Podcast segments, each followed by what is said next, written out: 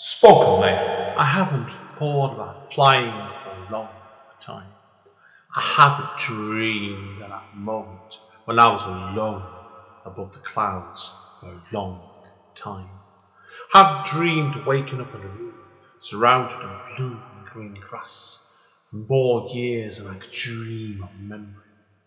I haven't walked back into the past or scratched on the doors of my origins, where it all came from, since I held up that cape for the last time. Return to Kent Town 10th Year Anniversary Edition is a revised version of Andy N's first poetry book. The book can be purchased from Amazon and it contains numerous additional material. Spoken label. Hi, it's Andy N from Spoken Label. Thank you today for streaming or downloading another episode of Spoken Label. Spoken Label was originally set up on beginning of 2016 and as of speaking has currently nearly 300 sessions. The full archive is available on Spoken Label full stop bandcamp.com although it is available for free for stream and download if you wish. I am always grateful for any sort of kind of donation to enable me to keep the running costs of this podcast going. And enjoy. Take care. Bye bye. Spoken label. Hi guys, Andy N, Spoken Label, back in the house. It's a bit of this very special Spoken Label session today because this one is actually part of Scottish Book Week and it's also going to be re-released for World AIDS Day, which is on the 1st of December. Now, I'm not going to say that I hate using the word celebrate because this is not a celebration podcast. Now, I've got a fantastic writer with me. Kudos to our friend Bella Kenyon for this on Fly on the Wall Press. So I've got a gentleman here, Kevin Crowe, who's one of, one of Bella's writers with a short story collection called No Home in This World. Now, this podcast is going to be quite different because instead of Kevin actually reading out one of the stories in the second half, we have a voice actor with us today, Nick Newman, as well. So, hello, guys. How are you both today? I'm fine. I'm fine. And how I'm are you, well. Nick? Good. I'm well, good thank you, Andy. Good And to meet you. I'm excellent today. I'm always excellent, particularly on a Friday as well. So after a long week in work, now obviously, like I said, obviously Nick, you're just here obviously to add some additional questions, really, aren't you? Of course, but the main purpose of the podcast is Kevin on his book. Now, hmm. what I always like to start things off with, Kevin, is look at the journey as a writer. So obviously, I know from of your case, then, you want to tell people, obviously, because you caught me out before we started recording before by telling me that you were originally born about 10 miles away from where I was I was born myself in Manchester. So in Wythenshawe, interesting enough. And so tell us obviously about your journey as a writer then and where do where have you lived then apart from just Wythenshawe before we start then? I've had quite um, lived in quite a few places. My parents, af- when I was about um, eleven or twelve, uh, entered the pub trade. So I've lived in various pubs in various parts of many of the Midlands, um, in uh, Smethwick, in Sutton Coldfield, um, and I've also, when my parents moved to a pub in Hinckley in Leicestershire, uh, I stopped in Birmingham and um, uh, lived in various bedsits for a while until I went to university as a mature student. I've, I've written all my life. I've written all my life. Brilliant. Now, obviously, like people are wondering as well, obviously, why we've got this link for Scotland today as well, because you're actually living, aren't you, in Scotland nowadays? And it's not a very Scottish accent. Oh. No, That's why. But tell people, tell people, obviously, where you've lived in Scotland and where you're living now. Okay, well, that would be nice as well to understand. Well, we, we moved in 1999 when me and my husband uh, moved to Scotland, to, to the Highlands, a small village called Durness uh, in the northwest tip, um, to open a bookshop and restaurant. Um, I gave up my job working uh, for social services, um, and he gave up his job as a, as a churchman and vicar. Um, and at a bookshop and restaurant, which we ran for about 15 years. Then really enjoyed living in Durness, but for health reasons, I needed to be near, nearer to facilities. So we closed the business, sold the property, and uh, moved to a small town in Caithness, again in the far north, um, called called Wick, which is the nearest town to to John O'Groats. Um, and I wouldn't want to live anywhere other than Scotland. fair, fair play, mate. Now, I know obviously in relation to your writing, though, geez, you know, you've been writing all your life, really.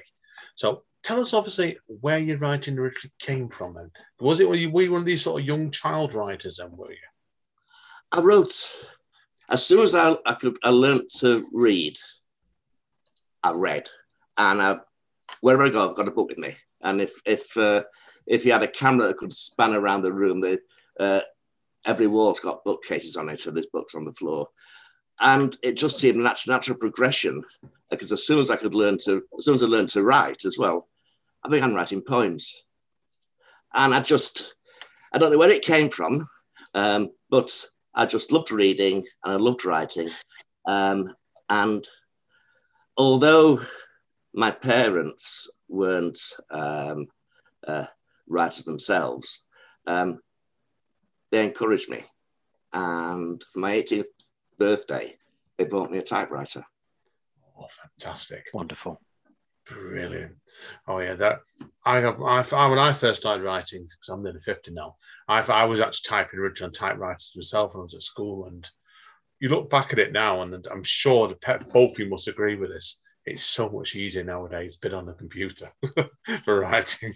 Well, even I started with a typewriter as well. Oh, did actually, you? believe it or Oh, not. Yes, wow. and I'm only 30. It was the first thing my parents sort of got out the loft and I was there tip tapping away on it. Oh, I'm, I'm, I'm 70, but, uh, but yes, you- you're right. It's much easier with a computer um, and a word processor. You ain't going to bother, bother with um, carbon paper or Tipp-Ex or oh, yeah. Oh, the Tipp-Ex remover I always remember the most. Yeah. Yeah. yes, The smell, the smell. You Yeah. steps of Roneo to duplicate. Um, but it has been said, said that computers aren't as romantic as typewriters, are they? Oh no, no, no. Hmm, yeah, I, I can see that. There's a there's a process to be had with the typewriter, isn't there? You're engaged more. Yes. Yeah, I think it, I think it makes you more disciplined as a writer because, like, yeah, if you make a mistake on it, you've got twice as much problems trying to sort it out afterwards. That's why. Oh, completely agree with you. Now, obviously, Kevin, obviously, I'm, there's plenty I can ask you about here today about your writing, but and I know you've you've massively all been involved in all you've read at all kinds of places, and obviously, like you said, in festivals as well. And I know you've worked collaboratively with visual artists and musicians. And I know you've also been the editor of the Highland LGBT magazine, Undividing Lines. Now, I want to ask you about that in a minute.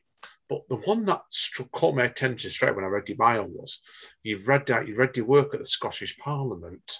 So Mhm. tell us about that. I'm very interested in learning about that experience. Right, what it was, it was the launch of the anthology Disclosures, which was um, published by HIV Scotland, combined poetry, stories, fiction and non-fiction around HIV and AIDS, and it was launched uh, on World AIDS Day, and it was launched at the Scottish Parliament, and I was one of the people who was there who was reading an extract from my story, and it was a great experience. It's a wonderful building, the Scottish Parliament. It really is. Uh, it's um, and it was th- there were even some MSPs there in the audience, which was which was really re- really excellent.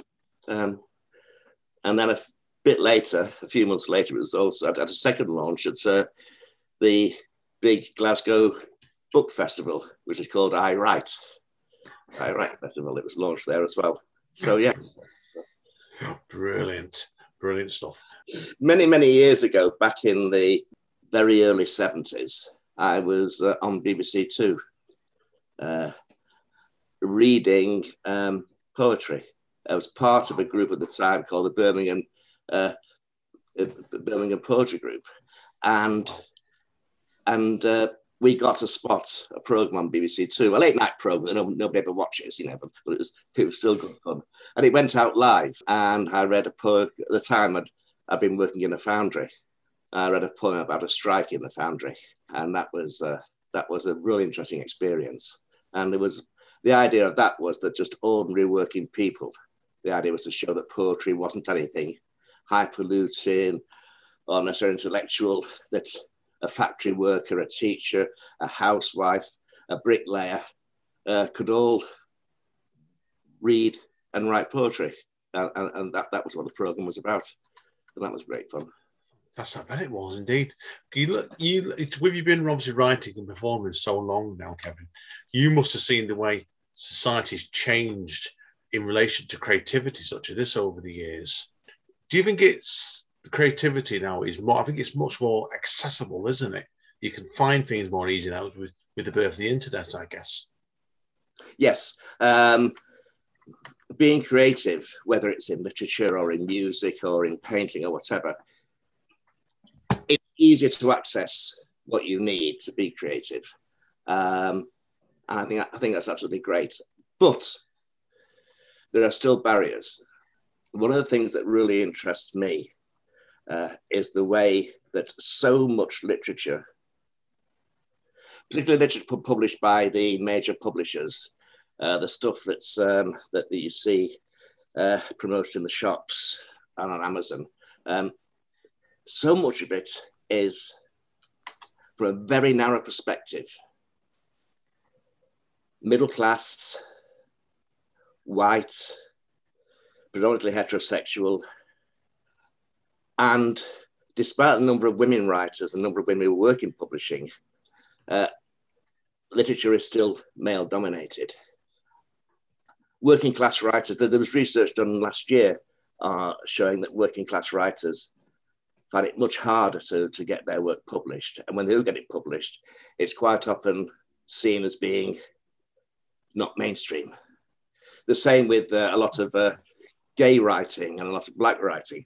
Um, so I'm very keen on the notion of not just being accessible in terms of computers and access to information, and research being easier, but accessible in terms of making sure there's a level playing field, regardless of the ethnicity or the sexuality or the class or the gender of the of, of, of, of, of the writers. Um, but I think that's beginning to change now. Uh, yeah, no, I agree. I agree. for instance, with the Booker Prize, um, uh, last year's winner uh, was a gay working class novel the year before, it was um, uh, Girl, Woman, Other um, by, by one of the country's leading, uh, leading um, black writers. Um, so things are beginning to, and the year before that, it was um, Milkman um, by Anna Burns about a, a, working class Catholic estate in Northern Ireland. Uh, so things are beginning to change slowly. But, but yes. Good. Now, before we before we come on to talk about your book, which we're here to talk about today, obviously, I think it's a good time, obviously, to talk about um, your magazine, obviously, um, Undividing Lines, because I think it's very appropriate the way this conversation's gone. So tell us a little bit about this magazine then, for next, if you can, please. Right. It was started started about eight years ago um, by uh, a man in the Highlands, a gay man in the Highlands, um, David Downing. Um, he'd spoken to me and to a few other people, and he, he decided he was going to set up this magazine. But he wanted to make sure that it was beholden to no one. So um, there's no advertising, uh, there's no funding from either private or uh, statutory sources, um, and it's available free on the internet. Uh, we don't do print editions, it's just online, digitally but people can obviously print print off um, off copies if they want to. And I had to go with editorship three issues ago because uh, David wanted to wanted to retire, and with some trepidation, I took over at being editor. I had no issues around the editing process itself, but I also had to do all the technical stuff on the internet. Uh, in terms of setting it up and everything else, and and and that is still a nightmare. But, but uh, I'm learning how to, to use all those different functions on the internet. I think it's a real addition uh, to to, uh, to to, uh, to, to Scotland because it prints fiction, it prints poetry, uh, it has book reviews, uh, it has film reviews, music reviews, Uh, it has articles on political issues, on historical issues, on folk music, on all sorts of things. And in the forthcoming edition, which are due out in October, um, it's uh, going to feature not just English, but Scots, Scottish Gaelic, and Polari. Now, are you familiar with what, with what Polari is? Vaguely. Have you heard of it, Nick? I haven't, but I'm keen to learn more. The same. Right. The same. It's the language, the secret language that gay men had before uh, male homosexuality was decriminalized. The language they had whereby ah, they right, spoke to yeah. other without any police or Okay. markers knowing what they were talking about. Um, and uh, if you're familiar with um, Kenneth Williams on I knew you were going to say that. Round the Horne, yes, Yeah. Round Yeah. the Horne features Polari, yes, Julian Sandy, uh, Julian and Sandy, right? that's the one, yes. That's yes, the- yes. So there's also going, to be poetry in Polari in the in the next issue as well, um, and and that I find really exciting. And what I really would like to do in the future is because there's now so many people from different parts of Europe and different parts of Asia who live in the Highlands. It'd be great if we could have work in there in Polish, in Ukrainian, in Punjabi, you know, obviously with English translations by the sides, people knew, knew what, was, what was being written. Um, I'd really like to see as many languages as possible featured in, in, the, in the magazine from as many different cultures as possible. Brilliant. Well, good luck with it, definitely with that. So we'll make sure I'll get the links off you later on for that one, so we're going to put it in the write up. Definitely. And I think it sounds a fantastic magazine to submit to everybody that straight away. Now, we're here in a very roundabout way. We got here eventually to talk about your debut short story collection that came out last year on the fantastic, obviously, Fly on the Wall press, No Home in This World. Now, this is a fantastic book. It really, really is. I reviewed this on my book read podcast last year, reading compared it one of the best books I read last year. Definitely. No arguments on that one. Now, the book itself, people obviously wondering, and we'll let Kevin come on to this in a moment. It's actually made up of six short stories, which only titles up to, and I'm trying to read the number page at the minute, but the light's not very good today. It's under 70. Obviously, Kevin, first of all, tell us about the birth of this collection. I know it's been da- go dangling on for a while, hasn't it? Tell us about this. Tell us where this came from. Then. Well, it's worth saying that when I'm 70 and my first collection was published when I was 69, which is a long time to be writing. Um, well, I had, had, had, had stuff published in magazines and worked with musicians and stuff and artists. Um, but for so long, I was concentrating on poetry because poetry has always been my first love. Um, and I'm pretty stubborn. Um, and I was determined I was going to be a good poet. It took me about 60 years of life to realize that I was only going to be more than a sort of um, mediocre, an average poet, good, but just an average poet. Um, so then I started concentrating on prose. And it was then that I started to get more and more stuff uh, actually actually published and accepted. And I've always liked short, well, I've always liked fiction, I've always liked short stories. I just found that ideas were coming and I'd work at them. And whenever I sent a, set a story off and it was rejected, when it came back, I'd work some more on it because I'd say, well, there must be a reason why that magazine or that editor rejected that story. So I'd work on it to try and make it better. And I think every single story in this collection has been worked on and gone through draft after draft after draft uh, in order to make it as good as I can possibly make it. And even now, after the story has been published, I, I can still see bits of the the different stories where I said, well, I'd like to change that bit. But obviously, it's too late once it's out in the, out in, in the world. But I just like writing. I've written all my life, but once I retired, I was then able to spend every day writing. Every weekday, certainly, I spend some time sat at the computer writing out words. It might be short stories, it might be book reviews, it might be editing stuff for dividing lines, it might be all sorts of things. But but I, I work at uh, at words every, every weekday and quite often at weekends as well. It's, it's just enjoyable. And, and these stories, they deal with themes that uh, particularly interest me. Uh, one of them, the one set in Coventry, uh, Moonlight Sonata. I lived in Coventry for a while. In fact, I went to university uh, in Warwick University, which is actually in Coventry, not Warwick. I got really interested in the cathedral. I got really interested in the awful bombing that Coventry that happened in Coventry. And as I do quite often, I just thought, well, what if? What if? Most of my stories start off by me asking the question, what if? Um, and that's how that story came about, about set during the bombing and, and the aftermath of the bombing. I won't give away the, give away the, the, the plot, um, but uh, uh, the one um, no smoke without fire.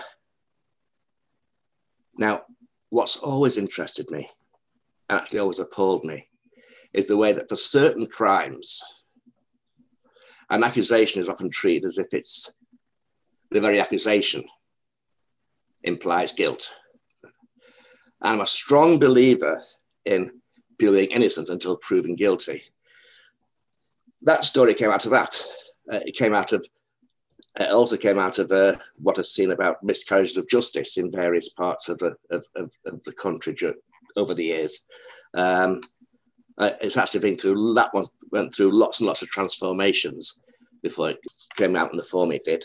The title, the title story, "No Home in This World," that again came from a particular concern of mine. The way we treat refugees in this country is absolutely appalling and even now, with what's happening in Afghanistan, there's some absolutely appalling instances of people uh, not being allowed to get on planes to go to a safe country. But the situation is even worse for, for a lot of gay people, a lot of gay refugees. Because until recently, it was quite common for lesbian or gay refugees to be sent back to their country of origin, even if homosexuality was illegal there. And there's one appalling case a few years ago where, um, where a gay man from Afghanistan was sent back to Afghanistan, and the Home Office said to him, You don't look gay. So, providing you stop in Kabul and act straight, you'll be okay. What? And so I, I just thought, would write a story about a, a gay, gay, refugee. Um, and the, the, title of the story and of the collection actually comes from a Woody Guthrie song. I mean, I, as you know from the text of Taking Condoms, I, I, love, a, I love American music, country music. And Woody Guthrie was a great folk singer who also inspired Bob Dylan, another one of my heroes. Woody Guthrie wrote a song called uh, Ain't Got No Home in This World Anymore. Uh, he used great, great song wonderful song, and it, it, it, took the melody actually from, an old gospel song. You know, uh, most of Woody Guthrie's melodies came from came from elsewhere, and I just thought, well, that's a great title. Ain't got no home, so no home in this world. The first story in the collection that's changed so much over the years. Originally, uh, it was two gay men. Well, that didn't work for obvious reasons if you do the story, it just didn't work for obvious reasons. And originally it was written in two different voices, and that was really messy. So I think the first draft was written about 10 years ago. And over the years, I honed it down, changed the genders of the characters, um, changed the voices, and then it came out, uh, there was my raising, it, it came out in, in, in, in the way it did. That, that just shows the way that stories can develop over time. Uh, yeah, no, I agree completely with that because there's so much depth in stories. It's clear there's something you can see with writers sometimes debut collection. You feel like they've knocked a collection together in six months. You can tell your book is took it's took ages. I can see a mile off the depth of it. Now, the piece that's going to be recorded today, when Nick's here today, is obviously going to be the, finale piece, Texan Condoms. Now, mm-hmm. I want to know more about this, but Nick, is there anything as you're going to be narrating Chris in the second half, is there anything you want to specifically ask Kevin about this story? There's there's a lot I want to ask. First of all, just just briefly, it, it's a pleasure to read it. Absolutely, I think the I think the thing that I wanted to ask most when I first read this was what song were you listening to out of your favorite collection whilst you wrote this? Were you listening to a song specifically? I felt like there were parts where you were, I mean, without spoiling too much, you you mention your love of uh, country and folk music, as uh, am I a big fan, but there are particular passages where I feel the, the, the rhythm of a, uh, of a song. Um, and I wanted to know what that might have been. I always listen to music when I'm writing. Mm-hmm. In fact, It shows. It shows with this book. It does. because there's at least one of them I saw. I saw a jazz track getting played in it, and I think you're right with this one, Nick. I agree with you completely. This felt perhaps some quite. I don't know. There was there was a mood in it, but definitely had music. Yeah. So. Absolutely. the the song about Luckenbach was mentioned. That was uh, sung by Waylon Jennings and Willie Nelson. Hmm. Uh, it's just called "Luckenbach Texas," and its refrain is, "Let's get back to Luckenbach Texas, back to the basics of love." And Waylon Jennings also wrote one of my favorite country songs, which has the refrain, "I've always been crazy, but it's kept me from going insane." Willie Nelson, another one of my favorites, that's, that's one of his songs that is always in, in, in my head. A song called "We Don't Run," and I actually used, used when I used to uh, when I was an HIV and AIDS worker uh, in the in the nineties. I also did some um, lesbian and gay and bisexual awareness sessions. I used to quote the chorus of "We Don't Run" in those sessions, and the chorus goes, "We don't run, we don't compromise." Sorry, we don't run, uh, we don't compromise, we never do.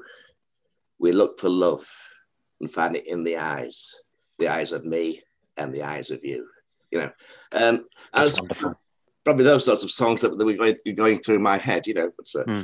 but yes, I, I love the music, and I was actually in America in 1979. I wondered if you were. I really, Uh, really wondered if you were.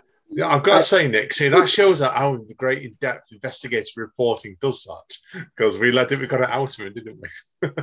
Well, well, absolutely. And and there were there were real parts of me teetering on the edge of how autobiographical might this be, might it not be? But I wanted to I wanted to sort of leave the mystery in my in my head.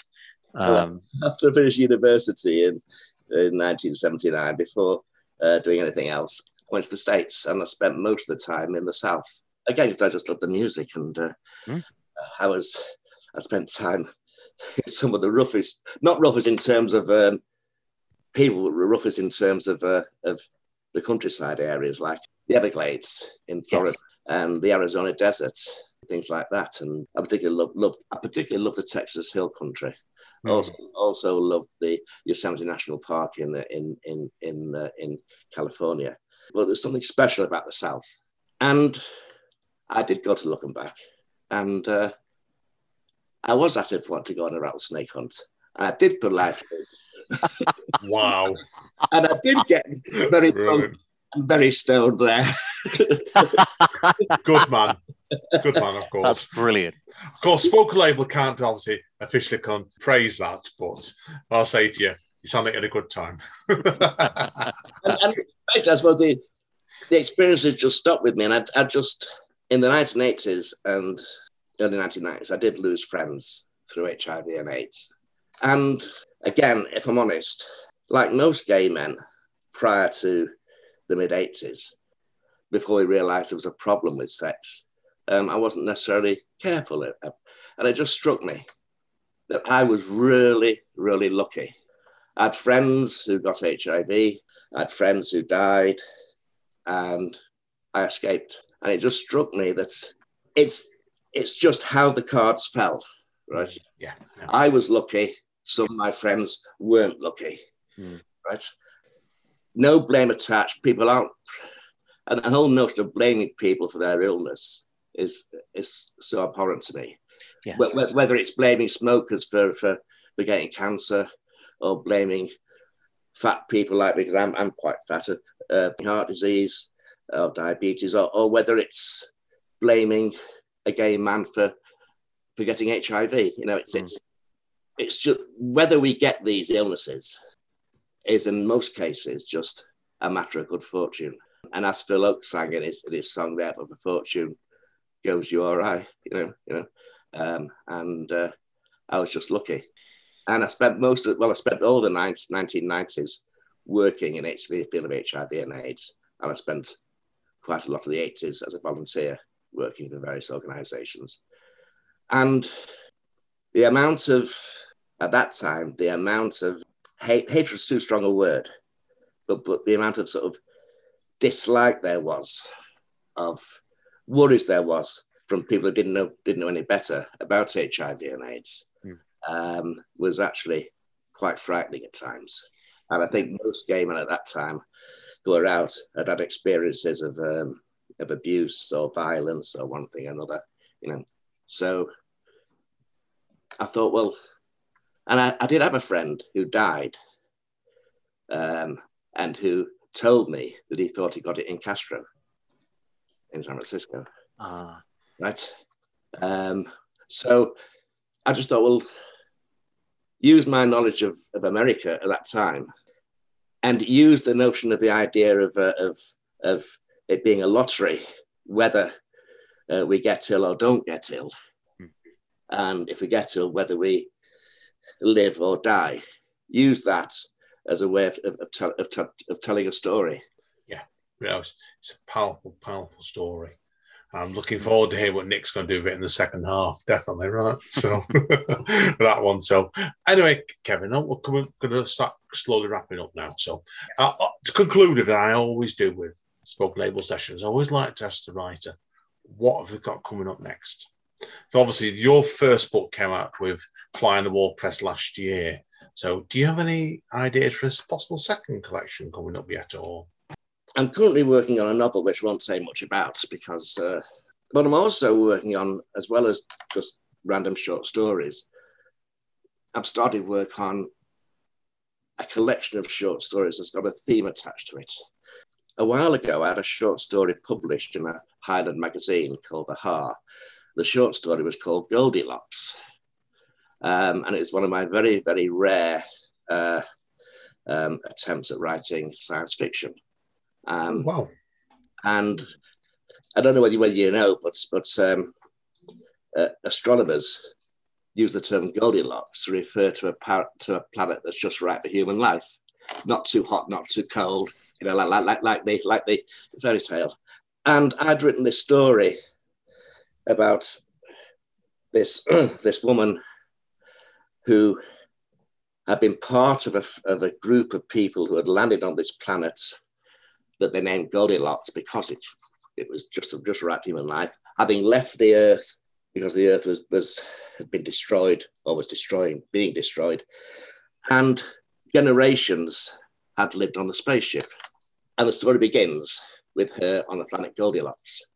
And the theme of the story is because she spent all her life in an enclosed space, she's got agoraphobia and she won't leave the ship. I'm bringing the theme of the bears, right? In that her agoraphobia is expressed by uh, having hallucinations of bears being everywhere, right? Um, and I was saying to a friend of mine, you know, that there were so many other issues I could have raised, like um, what's with the life on this planet what's happened to the life, and all the issues around sort of on this planet about around things like colonialism and uh, and that sort of thing. And he said to me, "Oh, why don't you write a series of short stories, each one exploring a different issue?" And I thought, yes, yes, I thought that's brilliant. So I'm now planning to write a series of short stories that take place on Goldilocks in different generations as, as the as the colony progresses. That will bring in the ecological issues, bring in the colonial issues and that sort of thing. Um, and uh, so that that's a, is one thing I'm planning to do. Yes. Good luck with it, definitely. And that sounds, sounds a great idea. I'd love, look forward to reading it, definitely, with that one. So, okay, Kevin, if people you want people to find out more about you, obviously your book can be picked up in all the usual places.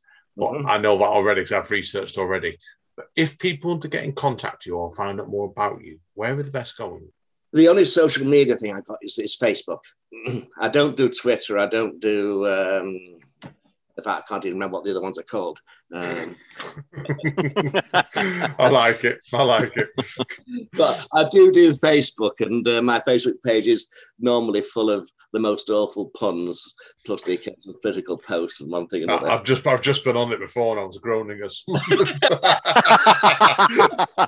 yeah, that's I've got. I've got a, mate- a friend of mine that's um, is a fantastic punner, and you, you put him to shame, Kevin. That's all I'm going to say. That's the, probably the best way of people contacting me, or through the, mag- the magazine on Dividing Lines. You know, uh, because Brilliant. again, they they can they can uh, they can contact me, uh, me, me, me through that. The email address for the magazine is undividing lines at mail.com.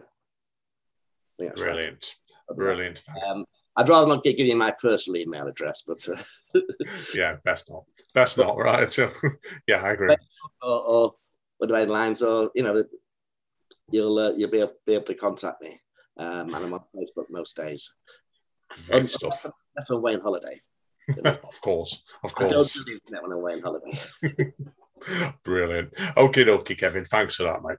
Now we're going to obviously take a quick break, and then Nick's going to come back and read out for us Texan condom, which I'm looking forward to hearing from what he's been saying before about this. So, thank you again, to Gate guys. See you all in a minute. And thank you for uh, for interviewing me. It's been it's been great fun. Been brilliant, and thank you as well, Nick, for attending today as well. You've added a lot to it as well, mate. I've got to say, right? So, It's been a pleasure. Spoken Label. Hi guys, still here with Kevin. Now we're doing something a bit different now because obviously the second part of spoken label is always the writer reading out one of his pieces. This is not the case today, Kevin, is it? No, no. Uh, we've got an actor to read one of the stories from my collection. Uh, Nicholas Newman has kindly agreed to uh, read the last story in the collection, which is called uh, Texan Condoms. Over to you, Nick. Thank you very much, Andy. Uh, hello, my uh, name is Nick. I have been an actor for actor director for the past uh, ten years. Um, I uh, started in community theatre and uh, have a particular interest in uh, audio and uh, text work such as this. Um, it's a it's a privilege to be here and to read this uh, on behalf of Kevin and everybody else. Um, I'm very grateful for the opportunity, certainly. Without further ado, shall I begin? Texas Condoms by Kevin Crowe. 2017. Yet another World AIDS Day service. Yet another day reflecting on all those whose lives have been cut short because of a virus no one knew existed. While their bodies were being damaged by cancers and infections they had no way of resisting, they were being told that they had brought it upon themselves by their irresponsible behavior. They were blamed for an excess of love. They were condemned as a danger to others. Times have changed. The virus and its effects can now be treated. We can now love without being judged. We can marry. But as I sit next to my husband and my partner of over a quarter of a century, I am not immune from survivor guilt.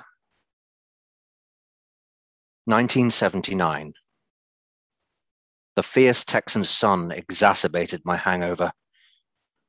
I drank as much water as I could manage, attempting to ease the discomfort in my dehydrated body. I packed my sleeping bag and tent and headed south along Highway 87. Wearing a hat and a long sleeved shirt to protect my pale features from the sun, I thought about the previous night's excesses. I had no recollection of how I got back to the campsite, but I did remember the wonderful evening of outlaw music, Lone Star beer, and Sinsemilla weed. At least I was told it was Sensi. It could have just been very strong grass. I dumped my stuff at the campsite, then headed the few miles to Luckenbach. arriving there mid afternoon, sitting outside the bar drinking Lone Star beer and chewing on beef jerky. My accent attracted others, all wanting to know about me. None of them had ever met a Brit before. They were amazed I'd found my way to this tiny hamlet in the middle of nowhere. One gnarled, weather beaten redneck invited me on a rattlesnake hunt. We gas their nests. We only shoot them if we have to. Shooting them destroys a skin, which means you can't sell them. We sell the venom to the hospitals for snakebite venom and the body restaurants. It's fun. I politely declined. Someone else asked, Hey man, why not stay for the dance tonight? He spoke in that low, hazy, sexy Texan drawl, where each word seems to take a minute and each sentence an eternity. I looked up at this giant of a man with long brown hair, unkempt beard, and a t shirt with Cosmic Cowboy on the front and Willie Nelson for president on the back. I did stay for the dance. Lots of loud country music from Waylon and the Willie Wannabes, Lone Star, bourbon and weed. I made many friends, all of whose names I'd forgotten by the morning. I do remember singing along to Willie Nelson's I Gotta Get Drunk at the top of my voice. Already the sun was creating a haze in the distance, and despite the hat and long sleeves, I could feel my skin beginning to burn. I took another long swig of water and stuck my thumb out at a passing car. It pulled up. The driver wound down his window and asked, Where are you headed, son? San Antonio. You're in luck. Dump your stuff in the back. The first thing I noticed was how cool the car was inside. Although I'd been traveling around the States for a while now, I hadn't got used to air conditioning. On this occasion, after the oppressive heat of the Texas summer, I was glad of the coolness.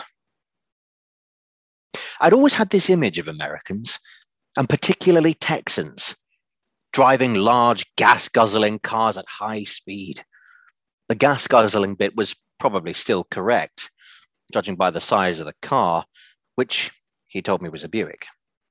But President Carter had recently introduced a national 55 mile an hour speed limit, and it was strictly enforced. So we cruised along at a much more sedate speed than I had expected from the other side of the pond, while the radio played Texan country. Well, son, what brings a Brit all the way to Texas? Another low, hazy Texan drawl. I'm just spending a few months traveling around America, mainly in the South. Ever since I was a boy, I'd wanted to come to Texas. Ever since watching John Wayne films. And I love the music. Waylon, Willie, Guy Clark, Bob Wills could listen to them all day. Wow, man. Didn't know our music was popular over there. Good to know. Oh, yeah, no, it's it's really popular. There are country music festivals and, and lots of clubs. I looked at the driver. A smile was playing across his face. Why do you think now you're here? Well, Texas is certainly big and I wasn't expecting all this. I waved at the lush hill country scenery. I didn't realize there was all this greenery. I love the sight of those hills covered in blue flowers. Yeah, it's beautiful, but you have to be careful where you put your feet. I nodded. I told him about a walk I'd taken near a stream and how much I was enjoying it until a rattlesnake blocked my path. I was very careful and very, very slowly backed away and returned to the road. He laughed. it's a wise move. Without taking his eyes off the road, he stuck out his hand. I'm Hank. I shook his hand and I told him my name was Sean, adding, a good old Irish name, though I wasn't born there. Well, nice to meet you, Sean. After a short silence, while I looked at the passing scenery, he asked, So, uh, what's been your favorite bits of Texas so far? Oh, Austin was special, particularly the uh, World Armadillo headquarters. And, and yesterday I was at Luckenbach. Truly, truly memorable. Except I, uh, I can't remember much thanks to all the beer. Hank guffawed. yeah, I spent time looking back. I bet it wasn't just beer. At that moment, the Waylon Jennings song about the Hamlet came over the airways. We both sang along to the radio. As the song faded out, we were both grinning. That was good, I said. He nodded. Sure was. He turned to me, taking his eyes off the road for just a moment, and asked, Hey, back home, you, uh, you got a girlfriend? Oh, nothing special, I replied. Hey, I would have thought a good looking dude like you would have had the girls running after him. I laughed. Me? Good good looking. Um you must be joking. no, not at all. I really think you're good looking. Well, yeah, the uh, the girls don't think so. Not that I'm bothered. To tell you the truth, it's it's a bit of a relief. Now, why would that be? I um, shrugged my shoulders. I wasn't about to say anything else. It was still illegal in Texas. I felt his hand rest on my knee and gradually move to my thigh. I could feel myself getting aroused. I reckon I know why you ain't interested in girls. He moved his hand back to the steering wheel. What are your plans when you get to San Antonio? He asked. I, I, I don't really know. I replied, look for a campsite or cheap motel for a couple of nights, um, then uh, head out west. Hey, stop at my place for a while, uh, if you like. I wasn't sure. I was excited by the thought of spending time with a, a real Texan, perhaps even a, a cowboy or a rodeo rider. But there were so many stories of people being picked up and then hurt or even murdered. I knew nothing about Hank. Even his name could have been false. But he knew nothing about me either. And I felt nauseous with desire. Such was my reverie, I didn't notice that buildings had replaced the countryside until we pulled up outside a condominium block. Here we are, Hank said. Home. At least, my home. I followed him along the manicured lawn and past the flower beds to his apartment, though apartment didn't seem to do justice to its opulence. I followed him along the manicured lawn and past the flower beds to his apartment, though apartment didn't do justice to its opulence. Oil paintings on some walls, bookshelves on others, a crimson carpet with piles so thick you could lose yourself. A state of the art hi fi system, leather sofas, and off to the side a kitchenette. Everything was spotless and in its place. Until he put some music on, the only sound was the humming of the air conditioning. Wow, I said, pirouetting around. Wow, this is this is wonderful. I'm glad you like it, but I ain't no realtor. I didn't bring you here to sell you the place.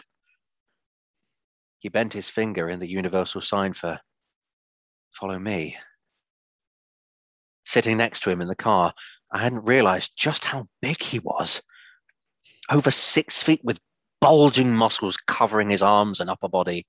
He towered over my five feet pale and weedy body. I followed him into the bedroom, which was even more opulent than the lounge. There were mirrors on the wall and on the ceiling above the large emperor sized bed. From a fridge in the corner, he produced a bottle of bourbon and filled two glasses, passing one to me. I took a sip of the smoky liquid, my hand shaking as I lifted the glass to my mouth. Nervous? He asked. My heart was racing, but I managed to shake my head. No, just, um, just. He ended my struggle for the right words by kissing me, deep and long. I felt so puny compared to him and wondered what it was about me that attracted him. We made love, exploring every crevice of each other's bodies. Afterwards, we collapsed, breathless and sweating arms around each other. I must have dozed off because the next thing I remember was Hank kissing me and passing me another bourbon. That was wonderful, he said. yeah, I grinned, slightly embarrassed. I took a sip of the drink and then said, I hope you don't mind me asking, but why did you use a condom? I mean, you can't get me pregnant. They don't just stop pregnancy. He was silent for a moment, then continued. Recently, there has been an increase in fags getting Hep B. I must have looked puzzled. Hepatitis B, it's, it's a liver disease. It can be spread by sex. A lot of people don't know anything about it or how to protect themselves until it's too late. He hesitated, then continued. I ain't saying you, you got it, and I ain't saying I got it. It's just a precaution. You don't mind, do you? I giggled. if you fuck like that, you can wear a whole box full. He grabbed me and we made love again. I stopped with him for four weeks. He showed me around San Antonio, the wonderful river walk, the Alamo, the restaurants, where I developed a taste for tacos and enchiladas, the art galleries, the nightlife.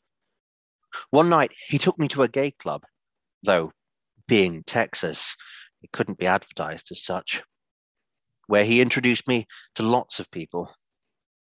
Everyone referred to him as Rubber Man. And there was some good natured banter at his expense. One camp mincing queen told me he'd take me back home with him so I could experience real Texan sodomy, skin against skin. I declined. I was perfectly content with Hank. Eventually, the time came when I had to leave. Before returning across the pond, I wanted to spend time in the desert and in the Sierras. I'd stopped with Hank so long, I'd already decided not to bother with the Castro area of San Francisco. After all, what could I find there that Hank couldn't, hadn't given me? Hank agreed it was probably time for me to leave. He was a freelance journalist and he'd just got a commission for a job that would take him to Louisiana for some research. There were tears when we parted. He headed east, and I went west. 1989. Benjamin had come home to die. He had insisted. He had told the doctors he wanted to spend his last days in familiar and friendly surroundings. His treatment had come too late, and the side effects were so bad they had taken him off the drugs. He had lost so much weight. We could see his bones, and he lacked the strength to walk unaided. His body was covered in cancerous lesions, some looking like small red boils, others with the appearance of those large purple bruises we sometimes get when we bash our hand against a hard surface. He was incontinent.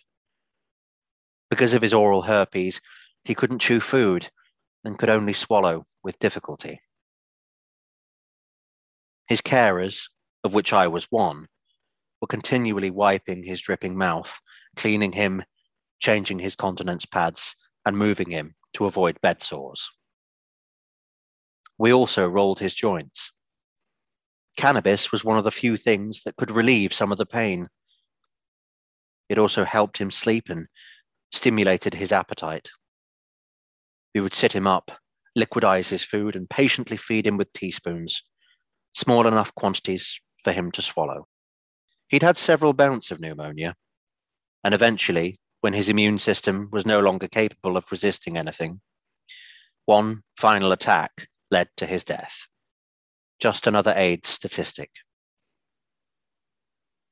I remember the conversation we had when, just three years earlier, following some illnesses, he had tested positive for HIV antibodies, and he was told that he had developed AIDS.